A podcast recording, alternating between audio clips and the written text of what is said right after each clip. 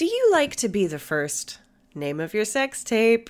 Well, if you like to be the first to listen to podcasts, you might want to check out our Patreon because now we're offering a brand new membership tier called Name of Your Sex Tape. I couldn't help it, guys. I'm sorry. For £5 a month, you'll get an ad free version of our weekly episode on a Tuesday, a full day earlier than its usual release. So you can be the very first to talk about how funny our guest was, how quickly you cracked the case, or how badly I answered a question. Plus, you'll get all the benefits of our regular tier, including our live Zoom records, a special shout out on the podcast, and if you really like to hear us talk, we've got an entire back catalog of extra content. Check it out on patreon.com forward slash drunk women solving crime. Name of your sex tape. Name of your sex tape. Name of your sex tape. Fancy coming along to see Drunk Women Solving Crime live? Ooh, yes, please. Why not join us for our monthly London residency at the Marvellous Museum of Comedy? We've got monthly shows through to June. Plus, every show is a double header, so you get to see us record not one, but two episodes with two fantastic guests. You can find tickets on our website, drunkwomensolvingcrime.com. Shows are selling out fast, so be quick. Nice. Noise. Ever catch yourself eating the same flavorless dinner three days in a row? Dreaming of something better? Well, HelloFresh is your guilt free dream come true, baby. It's me, Keke Palmer. Let's wake up those taste buds with hot, juicy pecan crusted chicken or garlic butter shrimp scampi. Mm. Hello Fresh. Stop dreaming of all the delicious possibilities and dig in at HelloFresh.com. Let's get this dinner party started.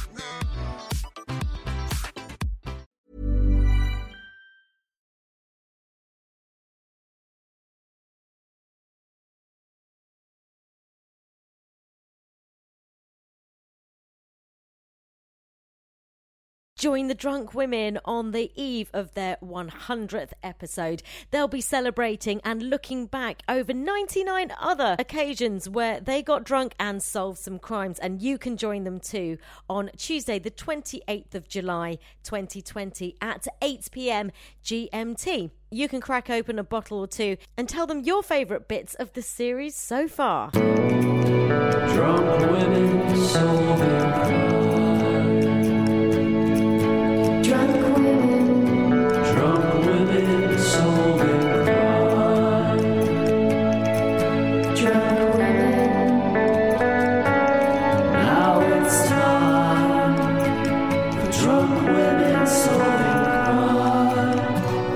This is Drunk Women Solving Crime.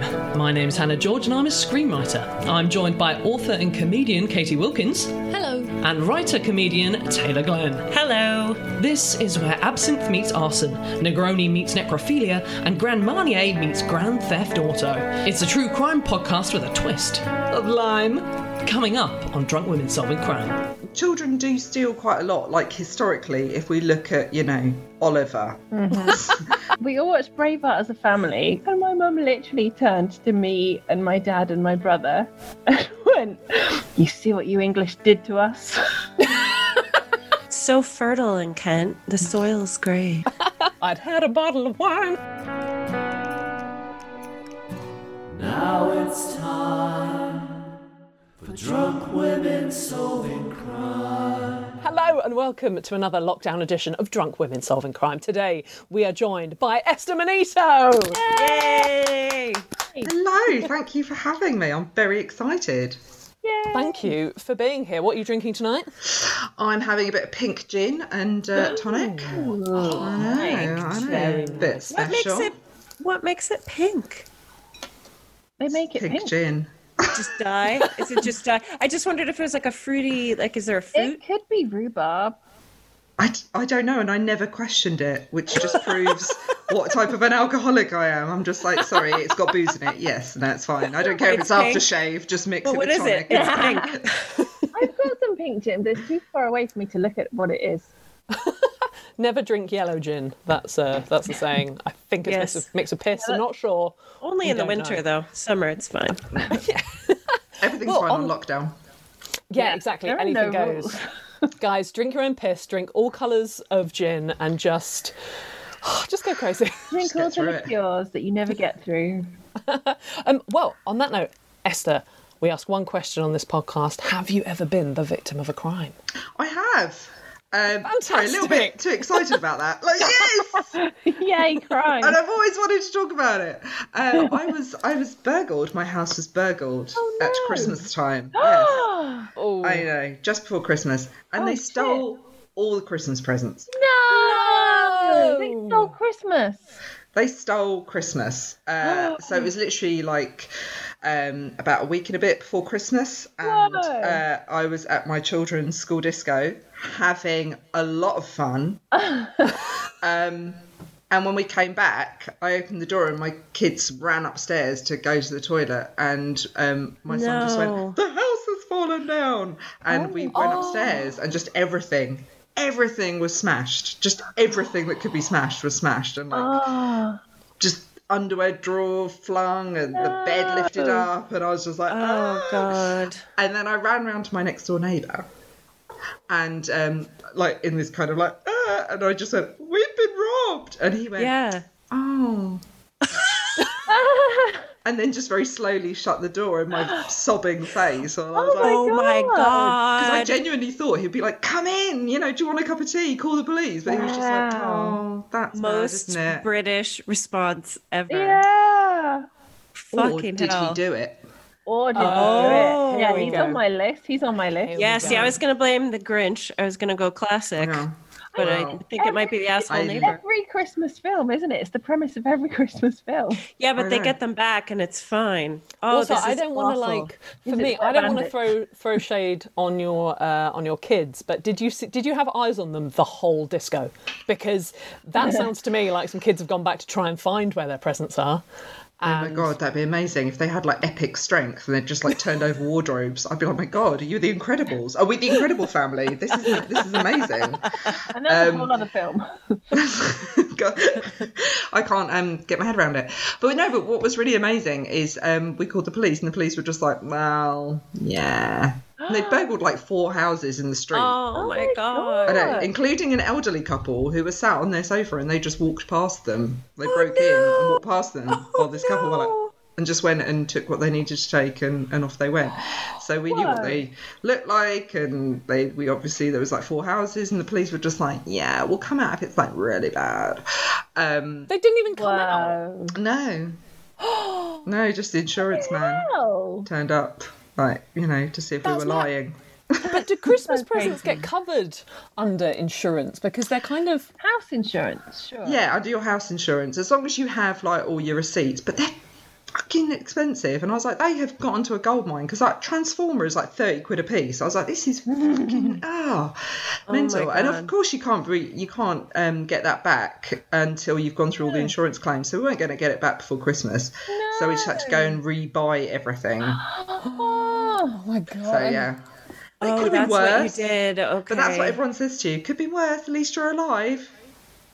You're like, yeah, "Really?" thanks. I don't Thanks shit, for reminding actually. me. I hate when people do this about trauma. Like, no, I'm sorry. Like, can I sit in the trauma I have? Yes, Mm. I know there are worse things. That does not ever help you, I know, I- especially in the moment. I had to go and film something the next day that couldn't be rescheduled due to like timelines of the production company. So they were like, "We're really sorry. I mean, we can cancel, but I don't know we're going to be able to do this again." So I had to go and I had to get a cab the next morning at five a.m. to go and film something, whilst my husband was like sweeping up glass and going, "Okay, that that's fine, I think." And I was just having to be like really jovial on this shoot, like, "Yeah, no, of course I want to joke with you about something really irrelevant.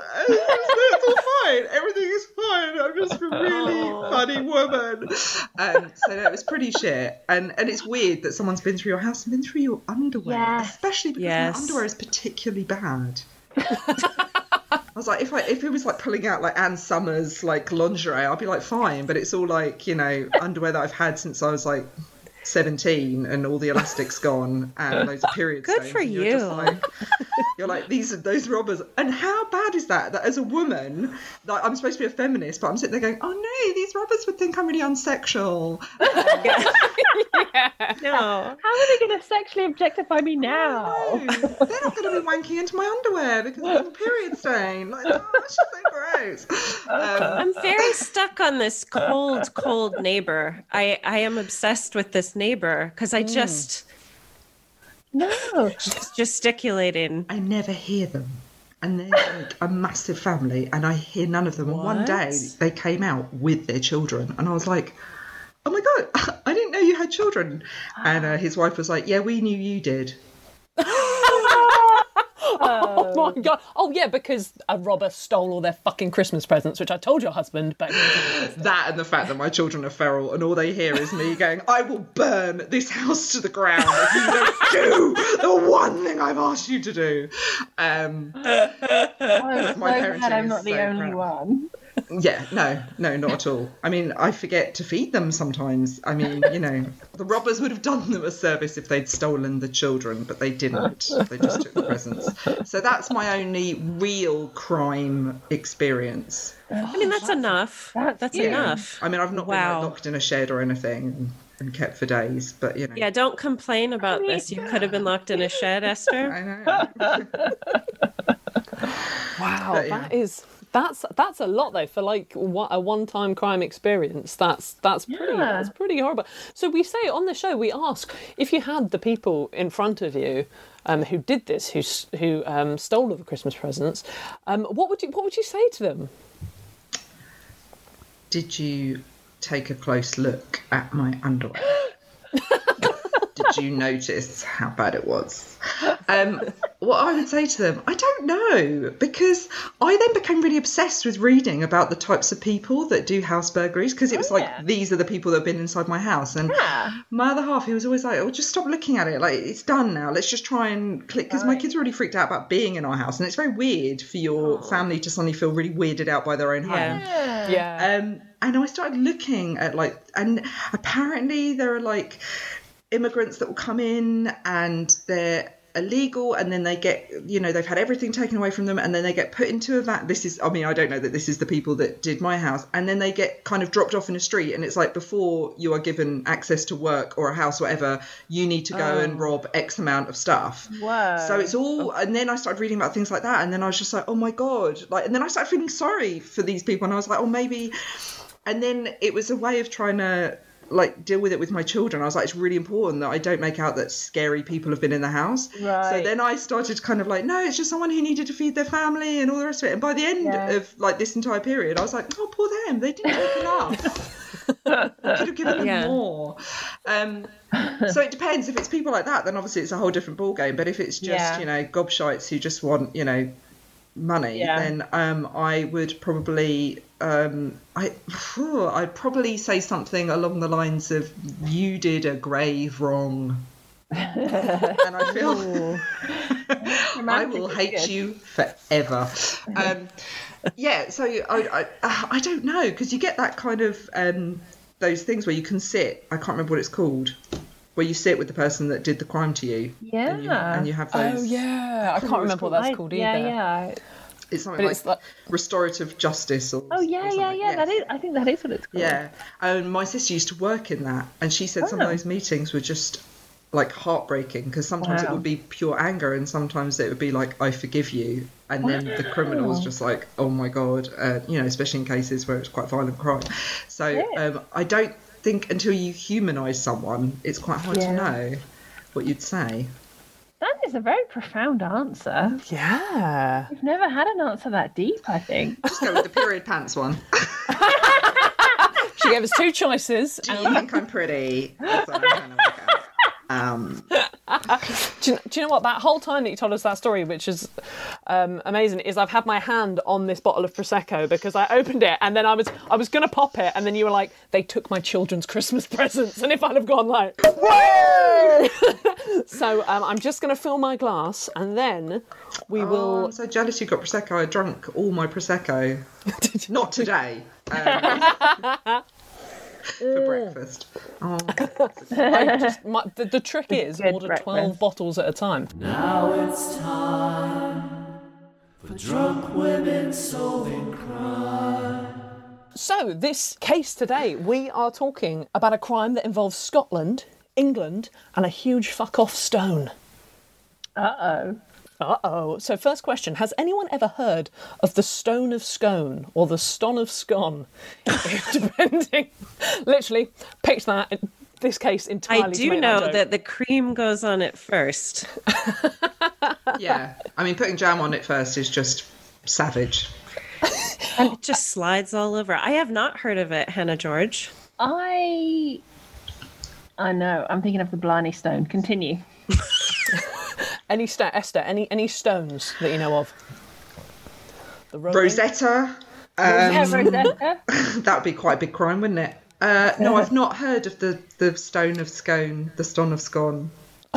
It was also called the Stone of Destiny, and basically what it is, it's an oblong, oblong block of red sandstone originating from a place called Stone in Scotland, um, and it's used in coronations of kings and queens. So um, basically, it's sort of like a throne, so it's within a Wow. throne. This huge piece of stone, um, and royalty sit on it. Um, for their coronations and it's been used since the 11th century. So like it's been used for hundreds and hundreds of years. And most recently it was used in the 1953 coronation of queen elizabeth. So it's had a lot of royal asses on it this stone. Okay. but three years before lizzie came to the throne in 1950 the stone of scone was stolen from westminster abbey it was an audacious crime committed by four people. Who do you think these people were? Were they men, women, children? I'm going to say men. Okay. I'm, I'm just because you've put it out there. I'm going to say my children, even though they weren't born in 1950. Sounds like the sort of thing they do. They keep nicking stuff. Well, I mean, cr- children do steal quite a lot. Like historically, if we look at, you know, Oliver, there was an army, or two. an army of thieving kids. So Trained. when was it? 50, 1950. 1950. 1950. So that's probably still kind of street. Uh, I mean, you can see that my um, homeschooling is amazing uh, with my history knowledge, but that's still like the street urchin era. Is it? It's, so- it's post. You, you three are like, sorry, what's the question? I didn't know that was an era. I just don't know. I don't really know British history. What was yeah, the, what were like the Game of urchin Thrones, years? street urchin. Oh my um, God. Yeah. Um, sorry. So it's four people who steal this from Westminster Abbey. I would love it if it was four broads. I would absolutely love that. But I want to go on record and say there's one kid at least.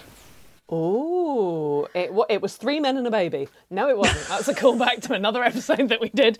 It was three men and a woman, which is a terrible sequel. Um, and It's just really depressing. Just like Makes us do a lot of wiping surfaces. ca- the cast of everyone. it's when the baby grows up and she's like, "How the fuck did this happen? This makes no sense." And you guys are misogynists and, you And have like, no life. I'm all grown up and it's still three men and one woman. And so they were all Scottish students, um, and because the stone was originally from Scotland, they felt as though it belonged back in Oh, Scotland. it's just like, okay. So the stone had been stolen by the English uh, in 1296. And these people hold a grudge. Like these four really. Um, It's like, it feels like a university prank, but on a mega scale. yes, Like I love stealing that. a mascot or something. yeah, you're but it's their rightful property, blah, blah, blah. But they came all the way down from Scotland to Westminster Abbey In Yeah. 1100 and. and took the stone back. Well, yeah, this was in 1950, so it got it got yeah. So The street it was- urchin years. So they probably had a harder time, harder time transporting it originally. Just to point that out, it's probably harder in Yes. the 1200s. They probably So- had an army helping. This is just four guys on their Well, own. that's true. That's It's true. it's four guys and two cars, so like it's Wow. which is more than like. But did they, got they more get the entire stone in one car? Well, this is what's interesting. So, um, at the beginning, so they needed to fund the heist because, like I say, they have two cars. But who do you think would fund something like this? Stone enthusiasts. Scottish nationalists, People that- Braveheart. Pranksters. Braveheart is a. Well. Sisters of Braveheart. Yes. Is that history He again? was definitely there at the time of the street urchin era. It was. And, w- Taylor, you were right. Um, they got given fifty pounds, which is the equivalent of about thousand pounds today, um, from a Scottish National Party leader John McCormack. Um, although, despite this, McCormack was never implicated in any part of their actions. I just read that that's apparently where they got the money from. So I feel like I've heard of this. Oh, really? What? Okay, I've heard of John McCormick. I've heard It's of him. in- Okay, because it's Hang on, I've heard of Scotland. Stop it. I am on to you. I know what a scone is. I know what's going on here. it's all Um, making a lot of sense. Because at the time in the 1950s, like the Scottish National Party, I mean, was not as big as it is today. It had less than 1% of the vote, which is interesting. Wow. Um, yeah. Obviously, they were like, right, no, this stone is ours. Fucking, let's have Yeah. it back. So on Christmas Eve, I'm sorry to bring up Christmas, Esther. I hope oh, you're. Triggered. Um, Christmas is it Eve. with robbing at Christmas? Right. Oh my God, it could have been these guys. Well, did it's a very your- similar time period, as we've all established. Everyone's drunk. It's a great time to rob them. Very true, very true. So this is the uh, yeah Christmas Eve of 1950. Two cars set off from Glasgow and 20 hours later arrived in London. I've driven to Glasgow before. That seems like a really long time. I It was in the 50s. Their cars run by horse. Yeah, someone had cystitis, probably the woman, and they had to keep stopping. so the four, She was just in the back with cranberry juice. yeah, sometimes it's not even the cystitis that makes you piss; it's the sheer amount of cranberry juice. Um, other home truths on drunk women solving crime. Oh, I love the idea that they're like, I told you we shouldn't have brought her. God damn it. This is why this is why women can't rob stuff because we have to keep stopping for tampons and cranberries. It's just a nightmare. I think that the four of us should do a huge crime on Christmas Nice. Eve. Oh, should we co- should we come back? Yeah. What should Let's we do it. steal? What's rightfully ours?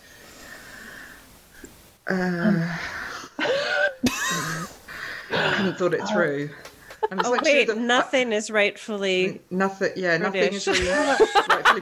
No one's taken anything from Britain. We tend to take a lot of other Yeah. people's stuff, but mm. is there Well, some could- kind of Yorkshire some of pudding TV statue shows. somewhere? Oh, TV shows. we could Yeah. return all the stuff from the British Museum to the other countries. That would be amazing. Can you That would be a great. hi- And then on oh. Christmas morning, they'd wake up and it would be there. We'd be like, ta-da! You've got the Easter Island statues back from the British Museum, which we broke into really cleverly. So we'd still technically have done a crime, but we'd be really like good. We'd be like the Robin Hood of We'd be- historical artifacts. We're giving them We'd back. be like Robin Hood meets the Grinch. That is an amazing elevator pitch right there. Um, so the four robbers were Ian Hamilton, Kay Matheson, Alan Stuart, and Gavin Vernon. Um, straight up, they get to Westminster Abbey. They've been on the road for 20 hours. How do you think they break into Westminster Abbey? Yeah, good question. With another stone. It's a stone on stone stone with crime. stone. Yes. I genuinely feel like I've heard of this. Did they You have a may have key? Done. Oh, interesting. Okay, we've Do got. they dress up as guards? They're like, sorry, we're late for our shift. You go home. It's Christmas Eve. Ooh. Santa, did they dress as Santa? No, do you know what, Kate? You might have because the the where the where where I originally um, saw this was on a Mary Berry cooking program last Christmas. So you could well know about it, but you might be like, "What was it?" It was like all I can think of is like beef Wellington. No, it was. You might have seen I, that. I feel like I read an article about it though. Well, I'll keep going and tell me if anything comes to mind because what they did when they got to Westminster Ab- Abbey, all great guesses. Um, but actually, what it was is that they realised that one of the doors, all the doors were oak at Westminster Abbey, apart from one door which was made out of pine, and now pine is like a much softer wood. soft wood Yeah. So they just got a crowbar and crowbarred it open. Boosh. Fair enough. Wow, and nobody's around. Like you can just gently whittle your way through a door at Westminster Abbey because it's 1950. Was there not a That's watchman? crazy. Was there no watchman? Right. Really was a- livid. Oh, there was. Who is this man who claims to be a watchman? so there was? There was? There was, yeah, but I mean, Westminster Abbey is a huge place. Like, Yes, if it was yes. only one or two of them, you know, and also, um, although I will tell you in a minute about somebody else tried to steal this stone once before, but it's not the sort of thing you'd think someone would come in and rob because. Um, I mean, I love this. They didn't realise just how heavy the stone would be, which is just typical kind of dumb robbers, bless them. Um, so they go in, three of them went in, one stayed outside in one of the cars as a quick getaway. Who do you think they left outside? The lady. Woman. Kate. This is It's like Kay. Dracula all over again. what happened in Dracula? Well, like, okay, so I'm too drunk to do this justice, but basically, in Dracula, the woman solves all of it. She keeps a journal. Her husband's been bitten by Dracula. She solves all of it. She nails it all down. Then they call in this expert and they go, Thank you for your journal. Go and wait upstairs. The men are dealing with this now. And then she's all on her own and she gets bitten. Okay. Well, I mean, yeah, they leave Kay in the car, um, which is just typical. Um, so they Which pry is just like getting bitten by a vampire. To be fair, she had to keep pissing because of all that cranberry juice. She would have been a liability inside. She was just in the car with a bootload of tampons going, oh. If only, if only I had a penis, Oh, then I could do proper stuff. But until that day, I'll just sit out here. And but I make love that the guys, the guys are inside and they're like, it's really heavy. Do you think Kate can Can't lift do it. Can Kate help They're like, lift it? leave the woman because she's not strong. And then they're like, Ugh. like great. But exactly. also, So basically, they could the, admit that it was heavy because the woman wasn't there. oh yeah, If she'd been there, they'd have been like, "Oh yeah, we've got it."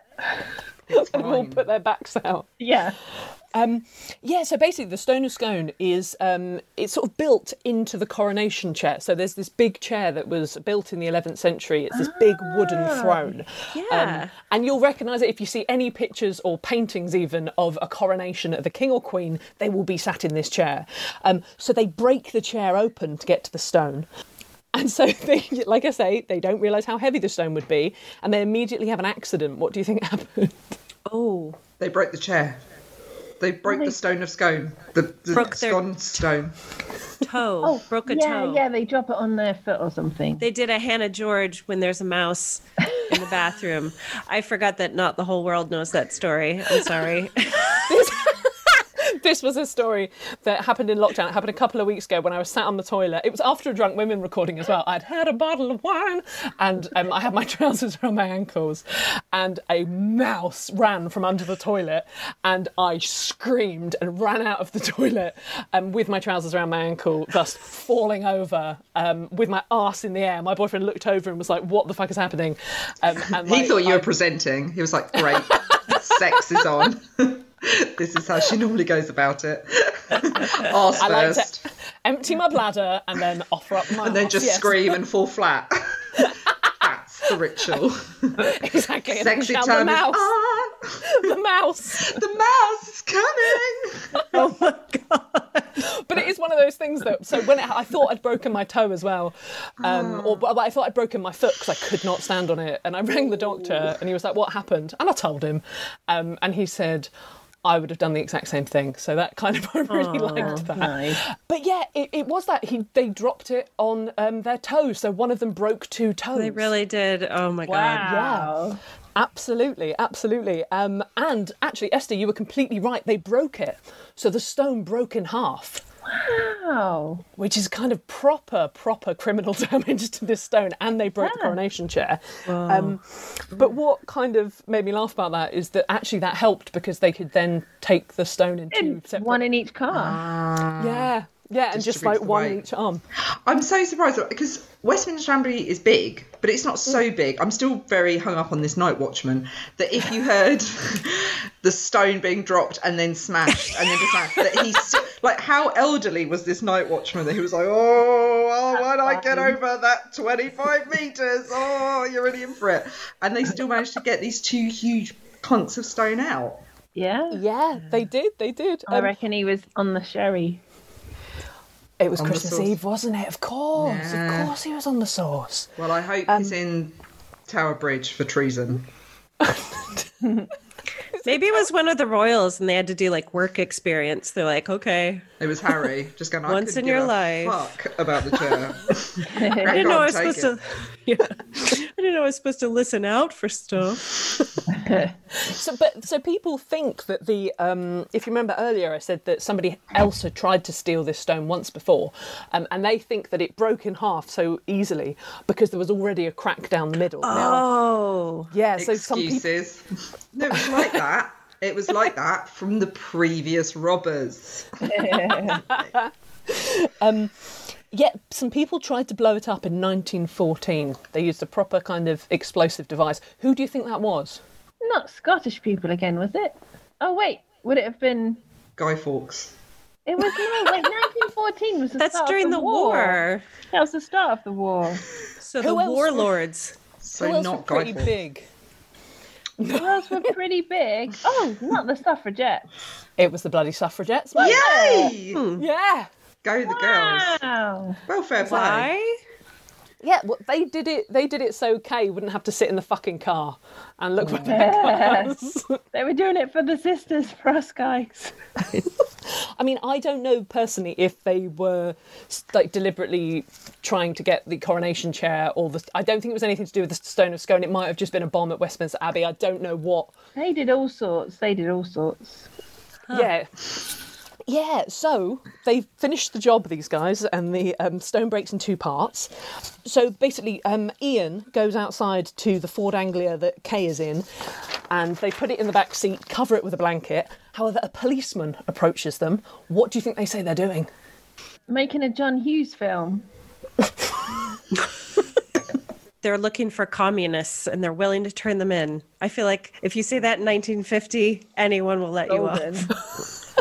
They were tr- um, just putting it back Nice. from someone else who tried to steal it. Yeah, they've just foiled a Scooby Doo crime. Yeah. We caught some Scottish people, not us, others, and we're just trying to do the right thing.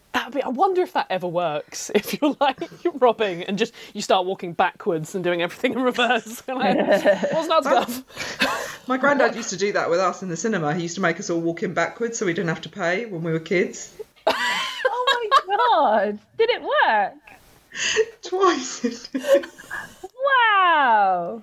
so never as, did. as other people were leaving and the cleaners were going in to clean, he would just make us like melee amongst the crowd and go, just walk back, walk back, walk back, walk back, get into the cinema. Wow! That's amazing. That is a brilliant life hack. You, I don't think you'd be able to do that now. They were slightly more vigilant now, but back then you could get away with it. It was back in the urchin years. It was fine. My mum used to do that. She used to sneak, like, one of them would pay and then open the, like, fire escape door, and then the other six would come in. Ah, yeah, yeah, yeah. yeah. That was That was the 50s, probably, maybe the 60s, I don't know.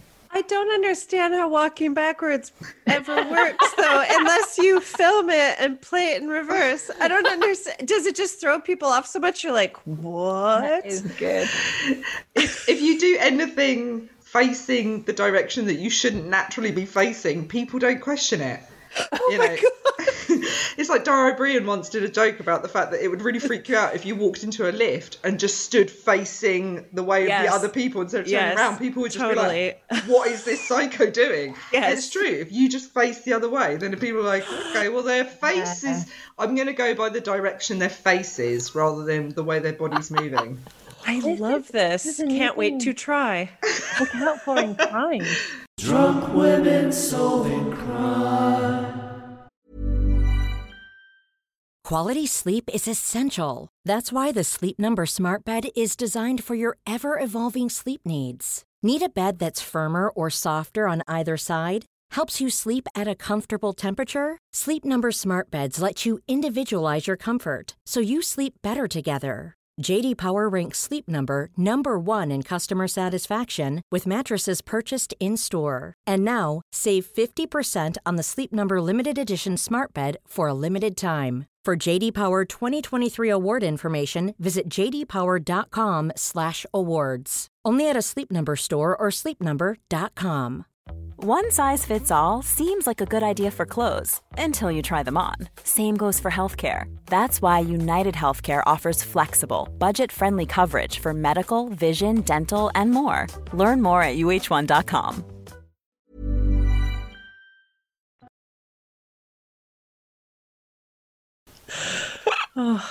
I love it. So many life hacks today. Yeah. Fall over, fall over a mouse with your ass out if you want a little bit of uh, loving. if you want to get laid.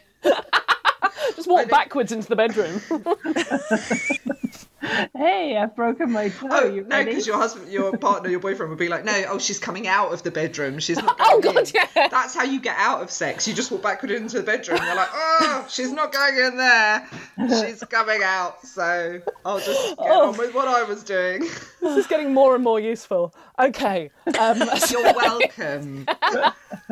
so basically, what um, Ian does is, and this feels like it's kind of like anyway, he grabs Kay and snogs her, and then they kind of say they're just lovers looking for a B and B for the night. And Oh my god. yeah, What, with a massive stone.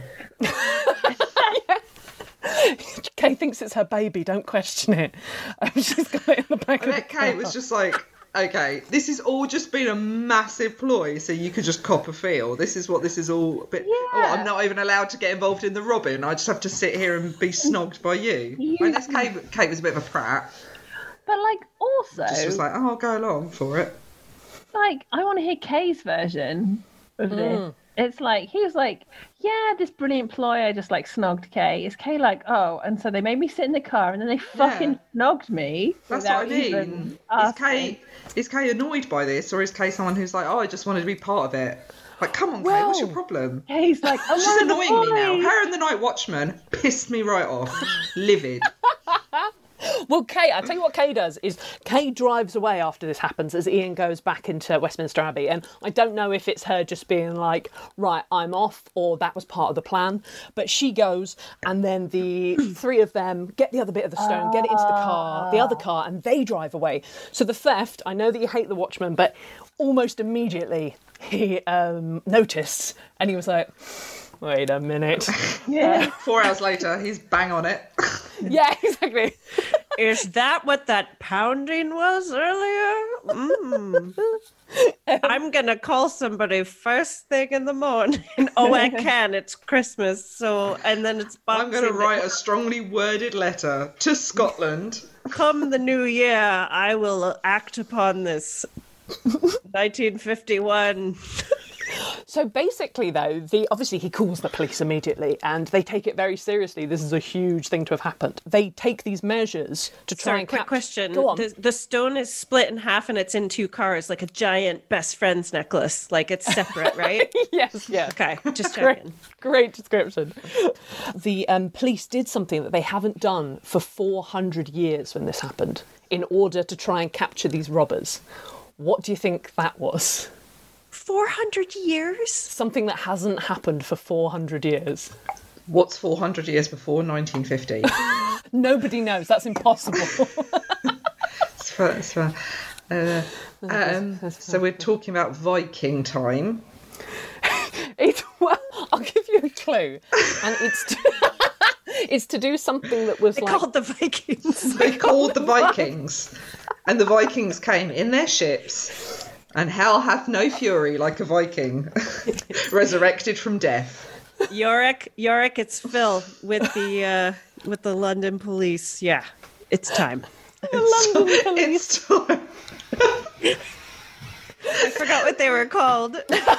They're coming on their. They're just walking backwards into London. No one will notice us. No one will notice us. It's Hey, the Vikings are leaving again. Catie. Any advance on Vikings? The, the police do something they haven't done for 400 years. yeah, and basically, it, I mean, obviously, it wasn't the police who did it the first time. Yes, because police they didn't exist Yeah. 400 years ago. And Scotland and England were only united for 300 years. Well, basically, what they did is they closed the border between England and Scotland, Yes. Right. Ah. which is obviously a big, big old deal. Um, and they also put massive roadblocks in London. So we've got three men in one car and one woman in the other car. Who do you think got through the roadblocks absolutely fine? Oh my god, I hope it's her. The woman, definitely. It's going to be amazing if it's not her and the the three blokes. They're like, oh yes, you go through. Come along, you've It's seen. got to. It's got to be the other. I reckon around, they would right? never, ever, ever in a million years suspect that a woman would do it. So they'd just like, But the but the night watchman knows there's a woman with a stone in her car. no, he doesn't, said- does he? No, it was a policeman. It was a different Oh. policeman, and he didn't see the stone. He just saw um, the snogging. snogging. A couple snogging. Yeah, little distraction I technique want- there. Okay, let's go that she gets through then, because women are dumb bitches that can't steal stones. I'm, I'm not sure that's what they said, but that is what happened. Um, She got through. She also had a bit of a head start because she um, Yeah, she left the she scene beat first. the roadblocks. Yeah, I mean, it could well have been that. Um, I drive super fast when I have cystitis too. Pedal to the fucking metal. And they didn't have heated car seats then, so you couldn't even warm up your clunge. This is very true. Actually, in lots of um, stuff that I read about this, they went on about the fact that the cars didn't have heating and about how cold it would have been, which does not help Kay. Cystitis. who- yeah. I like the fact that we've just assumed she's got cystitis. Just Yeah. it's alive. Christmas time. She's been drinking a lot and probably Yeah. having loads of sex. pissed off if she ever hears this. I know she's died now, actually, because obviously, you know, they were Of 20 in the 50s. Yeah. That's what it says. It says on her Everyone was- headstone. With burning urination, she passed away. The tragedy of all of this is cranberry juice didn't exist then, did it? And that's what we're all afraid to say. but it didn't. Cranberry sauce probably did. Christmas Day should have been sorted. Oh. Yeah, but you couldn't mm. like down Yeah, that was- gallons. I mean, I don't know about you the guys. best but time to have cystitis at Christmas. It's it's hard though because you have to drink so much to start. I mean, I have to drink so much cystitis. I have to. I'm, I'm a bit drunk now, but I have to drink so much cranberry when I have cystitis. Yeah. Yeah. Thanks for letting me just get that out. Um, so yeah, so basically the three men are like, okay, we've got to dump this. We've got to dump the stone somewhere. Uh, we can't get it through know these roadblocks. Okay. They oh know my they can't. God. So they drive to Kent, um, and they hid Not the very far away. No, no, I think So they just went were kind of- south. That's confusing. It's weird, isn't it? For some reason they went to Kent, and also So where you- Kay went back home, yeah, and they were like, "We'll go further away." They're like, wait, she knew directions and we don't. We can figure it out. Yeah, we, we don't need to ask anyone. She was anyone with map reading skills, but she's a forgotten hero. Yeah, I She need a is. t-shirt with her face on it. She sounds fucking wicked. I mean, do you know what? We've we've really come round to Kay. Like there was a moment, but I'm I'm a big fan. I Um, I'm gonna have her on the front, Very- the Night Watchman on the back of my t-shirt. Legends. We've been very mercurial. So yeah, where do you think they hide this stone in Kent? In Canterbury. It's more like more specific than like Canterbury Square. In in the Garden of Kent. in the garden. You're kind of close to the garden.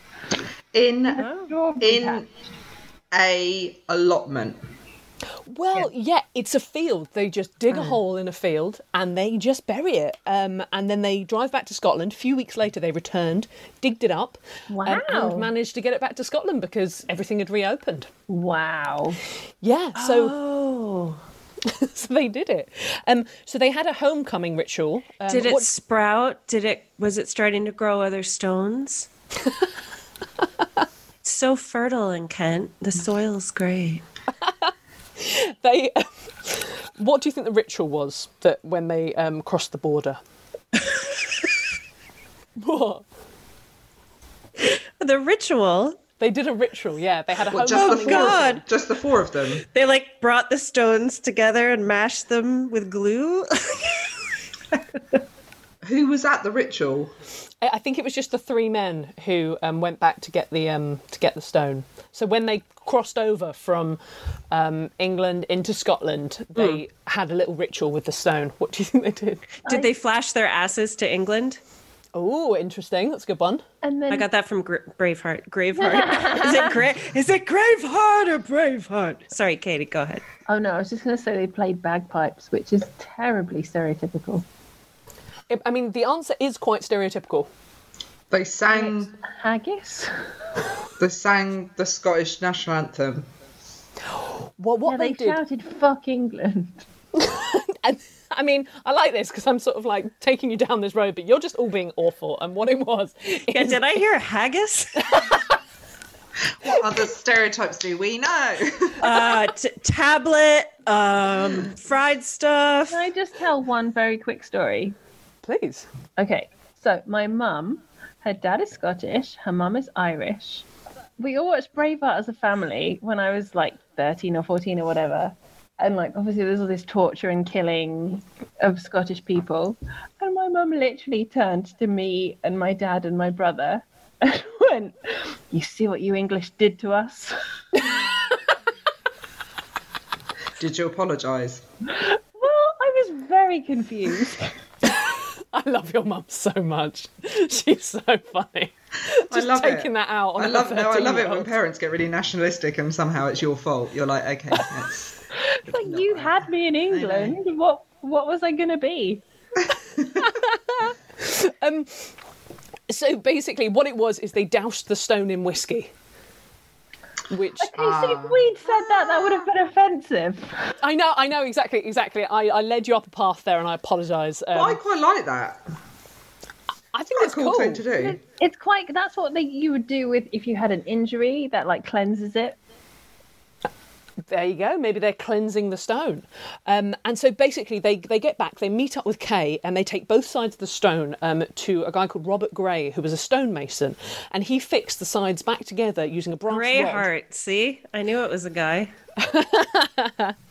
Um, he he yeah he puts a rod in between um, the two pe- the two pieces, and the students rolled up a piece of paper, put it in the rod, and it's still in there to this day, and nobody knows what is said on it.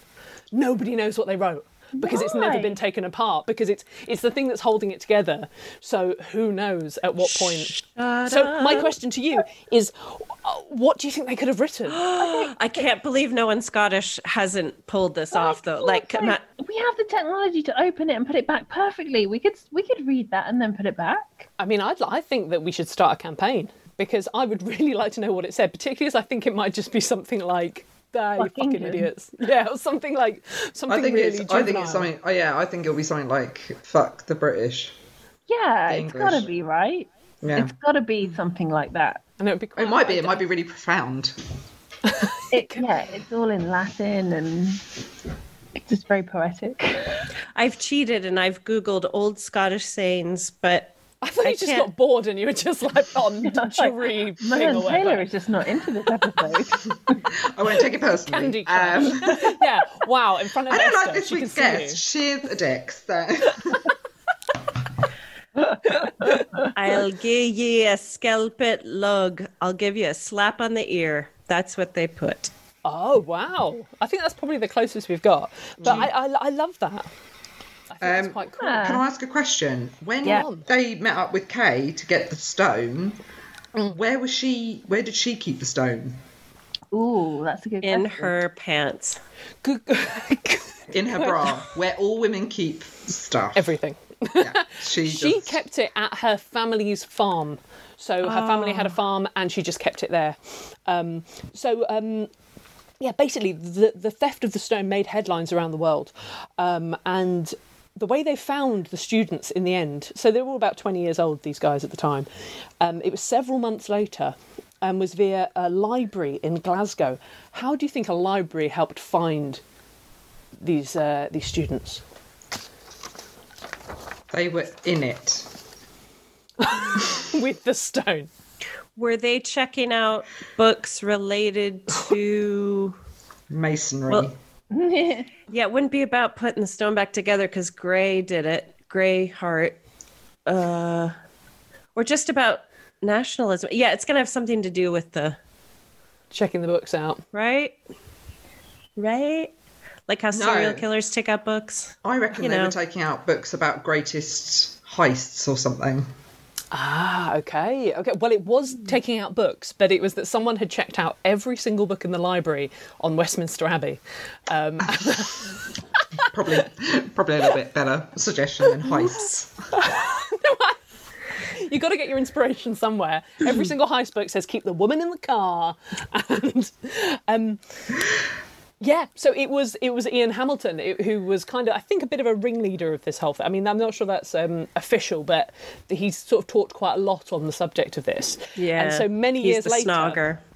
Yeah, Hamilton, who um, he was studying law at the time, and he became a criminal lawyer himself afterwards. Oh, amazing. Yeah, which is incredible. And he confessed, he said, I've defended a lot of daft people during the 30 years as a criminal lawyer, but I doubt very much if I've defended anyone who was as daft as we were then. Oh, So he kind of, you know, he just. He sees the flaws in his plan there. That's still quite a cool thing to have done. I'd be really kind of proud if I was an old woman doddering around going, I robbed Westminster Abbey. Yeah. Exactly. They didn't get convicted. Like they. Well, that was my that was my next question Oh. to you. Do you think they get prosecuted? I feel like they should be allowed to keep the stone after all this effort. I well, if he became a lawyer, he probably was. Can you have a criminal record and become a lawyer? It's a good question. I don't know, but they weren't. No, they weren't prosecuted. Um, And in Scotland, the students became notorious for their daring heist and achieved nigh on hero status. They were I like, bet. going back to your thing of like stealing the. Um, you know, like the other university's donkey or their mascot Yeah, kind of yeah. thing. It's That's a essentially cool that. one. Yeah, and um, Ian Hamilton said that the British government had feared Scots would take to the streets if the students ended up going to court. Right. So it was a case of don't go there, um, and they and they didn't. They didn't. Um, so they got the um, they got the stone back because the stone actually what it was is the students like they took it to like a church, and they rang them beforehand or something and sort of said we're going to deliver something to you. And then they fucked off, and then the people at the church rang the police and said, "Oh, we've got the stone of scone here." What year Oh my that? god! Like What leaving a year- baby. Look after it. It was still Super dovetails 1950. Between men and a baby. what was? What year did they do that? So it was 1950. So it was still um, Oh, they, within they gave it back straight away. yeah within three months. It was um, so they gave it back within a few months, um, but they did it on their terms. Okay, and then what happened though? Then it went Then back. the library, then it was the library, and they got found. So um, so that's the sort of chain of events. and then did the stone go back to Westminster Abbey? Yes, because Queen Elizabeth sat on it. Yeah, it did. So three years later, the Queen was um, was coronated. Where do you where do you think it is today? Do you think it's still in Westminster Abbey? Do you So think she Scots got it back? sat on it with a little note in it. Well, I hope- Yeah. oh, I hope it says something like. I hope it Queen says something offensive, and she's sat there with all that pomp and ridiculousness, and she's sat on a note that says "fuck off, you twat" or something. I mean, I'm sure it's a lot more Ah. articulate. I don't. I don't remember because I've seen the the coronation throne. Is that what it's called? The coronation chair in Westminster Abbey. And I don't remember learning about this, so I feel like it's not there anymore. But I could be wrong because I don't pay attention sometimes. I love it. You spend all this money and all this time going to all these beautiful places, and you're like, I will switch off right now. Thank you very much. I will choose the bits I wish to learn. Thank you. yeah. No, but I've been to, I went to Westminster Abbey about four years ago, and I can't mm. remember if I saw the Stone of stone of scone. Because the thing is, is it the the stone is in was like inside the chair and behind like a, a, a wooden grill. Ah. so really, it's almost like a secret. It's why people don't really know that it's there. But having said that, it is not there. Okay. It I was going to say I have that disorder where I hate things in things. I forget what it's called, like things that are nestled in other things. So this is like my fucking nightmare. Like this has turned into the Russian doll of thrones. Like there's a ah. note in a stone in the throne, and that's in a building. It's just too many layers. No. But go ahead, Hannah, as you were. I feel like we're learning a lot about Taylor tonight, and I'm enjoying it.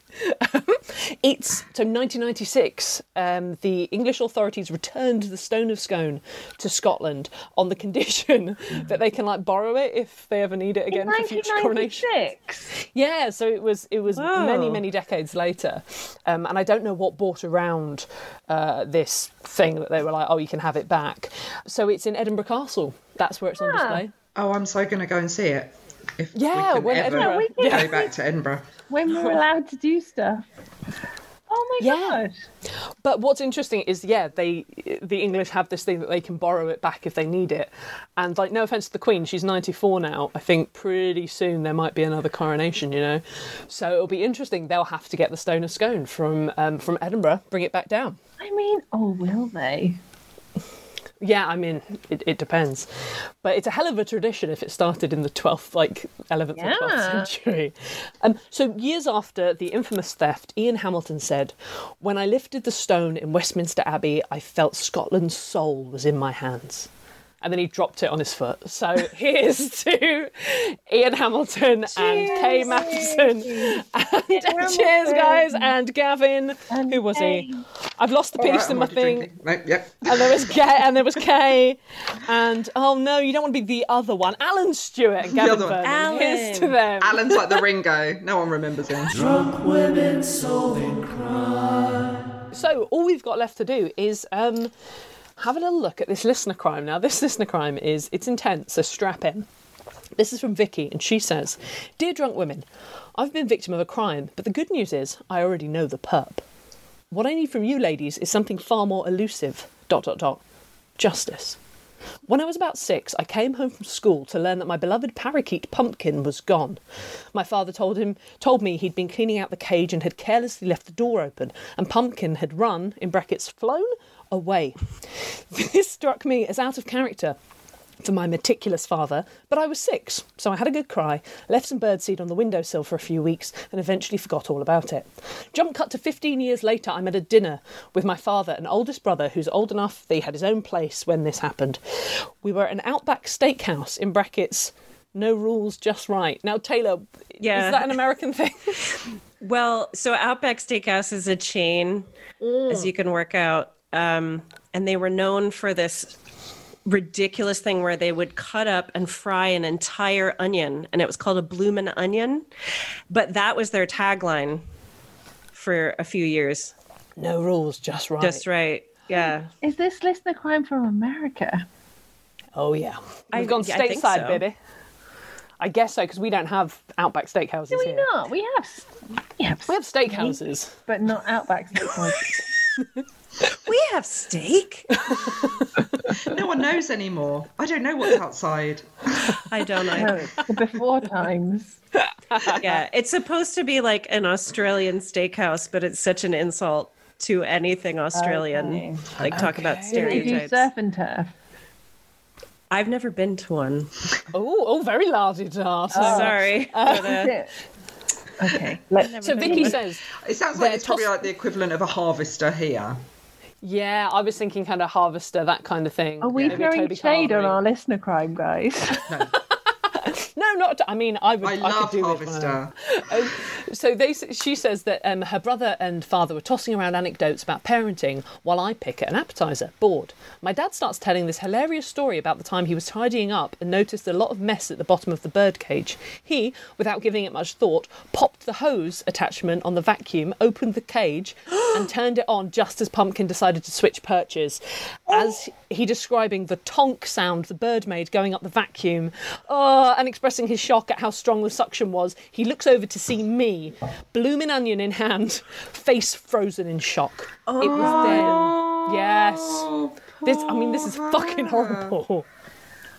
It was then he realised he had never told me the truth, and I was left to shout, You said he ran away! That's all in capital letters in the middle of an outback steakhouse, in brackets, no rules, just right. brilliant. I mean, the way she's written this She's so angry beautiful. that that was the saying. it's beautifully written. It's Oh, so good, and it amazing kind of takes the sting out of how um, horrible Upsetting. that is. But what a thing to lie about this guy. So it says her father, he was genuinely remorseful, despite the fact that he could not stop laughing and swore that he'd already fessed up. So now my question to you: What is the statute of limitations on bird murder? Is this bird murder or avian manslaughter? Am I owed compensation? I, I, I think she needs a bit of therapy, but it's fine. We always had birds, so I'm fairly certain my father wasn't harbouring any deep parakeet exclusive homicidal tendencies. But given this new information, our, our exhumations, is that the right pronunciation? Exhumations? In order. To exhume. To exhume. Again, um, I mean, I have a, I have a bad feeling there's no burial plot. yeah. Like, I, I think, think, yeah. I think it went out with the vacuum bag. That is horrific. The only reason I'm laughing at it is because my childhood was just absolutely full of animal related trauma. Because I grew up in the country and like near farms, and you just get exposed to horrific stuff. And it's just funny because it's so horrible and tragic. So the idea of having this like really late reveal Oh, while you're at a chain restaurant trying to enjoy your fried onion. No rules, just right. No right. Well, maybe that could be her thing. Maybe she should just look. There are no rules when it comes to this crime. You just got to go with your gut because that's just right. So there you go. Oh my god, listen to the steakhouse is what we're saying. Listen to the steakhouse. Listen to your heart mm. slash steak. Listen to it. I mean, It's telling you what to do. it's manslaughter. It's Like it's bird slaughter. It's accidental. It's hmm. accidental murder. But like, could he not have opened the Hoover? Could the bird have flown out? It's quite a strange thing to do to hoover a cage while the animal is still in there. So this makes me think that he was harbouring an uh, a uh, grudge against this bird. Ooh. Yeah, maybe he was harbouring a grudge against Vicky because he was obviously hoovering her room. And I think that as a child, I'd be like, hoover your own damn room. Is six too early to hoover a room? I don't know children. It's a little too young, Hannah, but you're going to be a great It's mom. probably Hoover your own fucking room. he's probably so fed up of clearing up her shit that he was like, "I'll teach her a fucking lesson." Oh, I've got to clean up your shit. Where's your bird gone? Back of the Hoover. That's where he's gone. So he wasn't like his best self when he opened that cage door, and then his anger came out on the bird, and he was like, "Oh, fuck! I shouldn't have done this angry." Yeah. I don't think there's anything sinister. Like, I've done stupid things where I'm just like, this will be fine. Like, I can imagine being like, how strong can a vacuum be? Like, I make choices like that all the time. So I imagine and I hope he was genuinely horrified. I. I guess I understand his decision not to tell the child, six-year-old child. but how can you forget that you made that choice?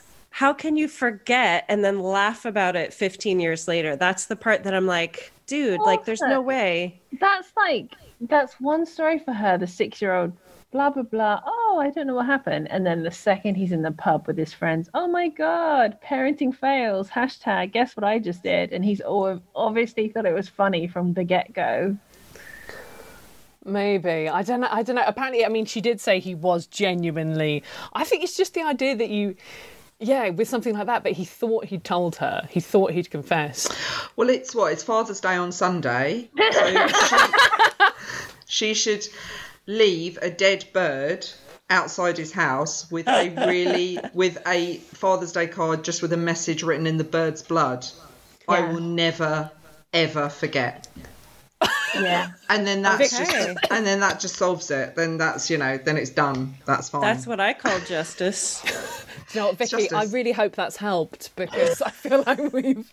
I feel like we've got we've we've smashed that. Um, thank you so much for your um, email because that that it, it was just a beautiful thing to read out. To be honest, that was I just like the expression "parakeet exclusive homicidal tendencies." See if he just walked out of her bedroom backwards, she wouldn't have even Yeah. she wouldn't have even clocked that he was going in there in the first place. That would be so much better. You Oh can God, always commit sold. crime as long as you face a different direction to where your body's moving. I feel Then like you, that's the you're lesson. golden. It is a lesson. You're welcome, ladies. You're welcome. Crime life hack. Well, I mean, we've got to the part of the podcast where Esther, tell us what you're up to and where people can find you for more sort of like hot life hacks because you've you've given us quite a few tonight. Well, I am nowhere but incarcerated in my own home, so you can come stand out my house. Uh, and I'm happy to talk to you at a two meter distance from my window. That's fine.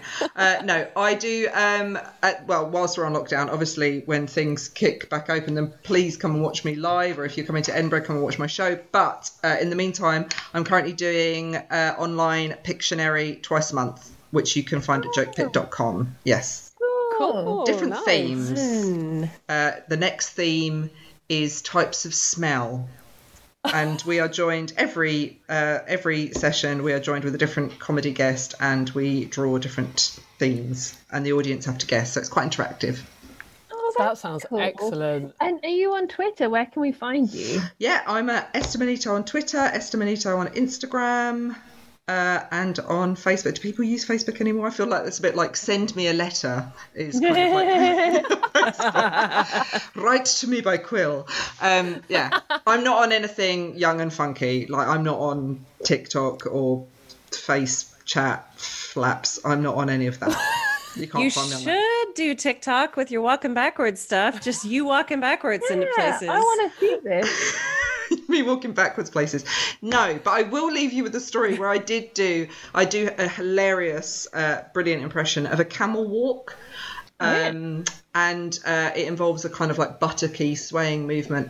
And uh, before Emily Blunt became famous, she was on a date with my mate's cousin, and we met her in a restaurant where I was shit faced. And in front of the entire restaurant and Emily Blunt, I did my camel walk. And still to this day, it's been the most proudest thing I've ever done. it wasn't until a few years later I saw on the TV, I was like, oh. That's embarrassing. Um, no, I'm sure that shaped her career. Yeah, she was like, I've never seen such a, you know, such an interesting walk Yeah. across a restaurant with such confidence and our swagger. Awesome. You're welcome. Well, on, on that note, we have to say thank you, Esther Manito. Thank you so Cheers! Yay! Drunk Women Solving Crime is produced by Amanda Redman with music by The Lion and the Wolf. You can follow us on Twitter at Drunk Women Pod and Facebook and Instagram at Drunk Women Solving Crime. And please review us on Apple Podcasts. And if you've got a petty crime you want us to solve, then write it in a review and we'll solve it. Thank you to Acast and thank you for listening.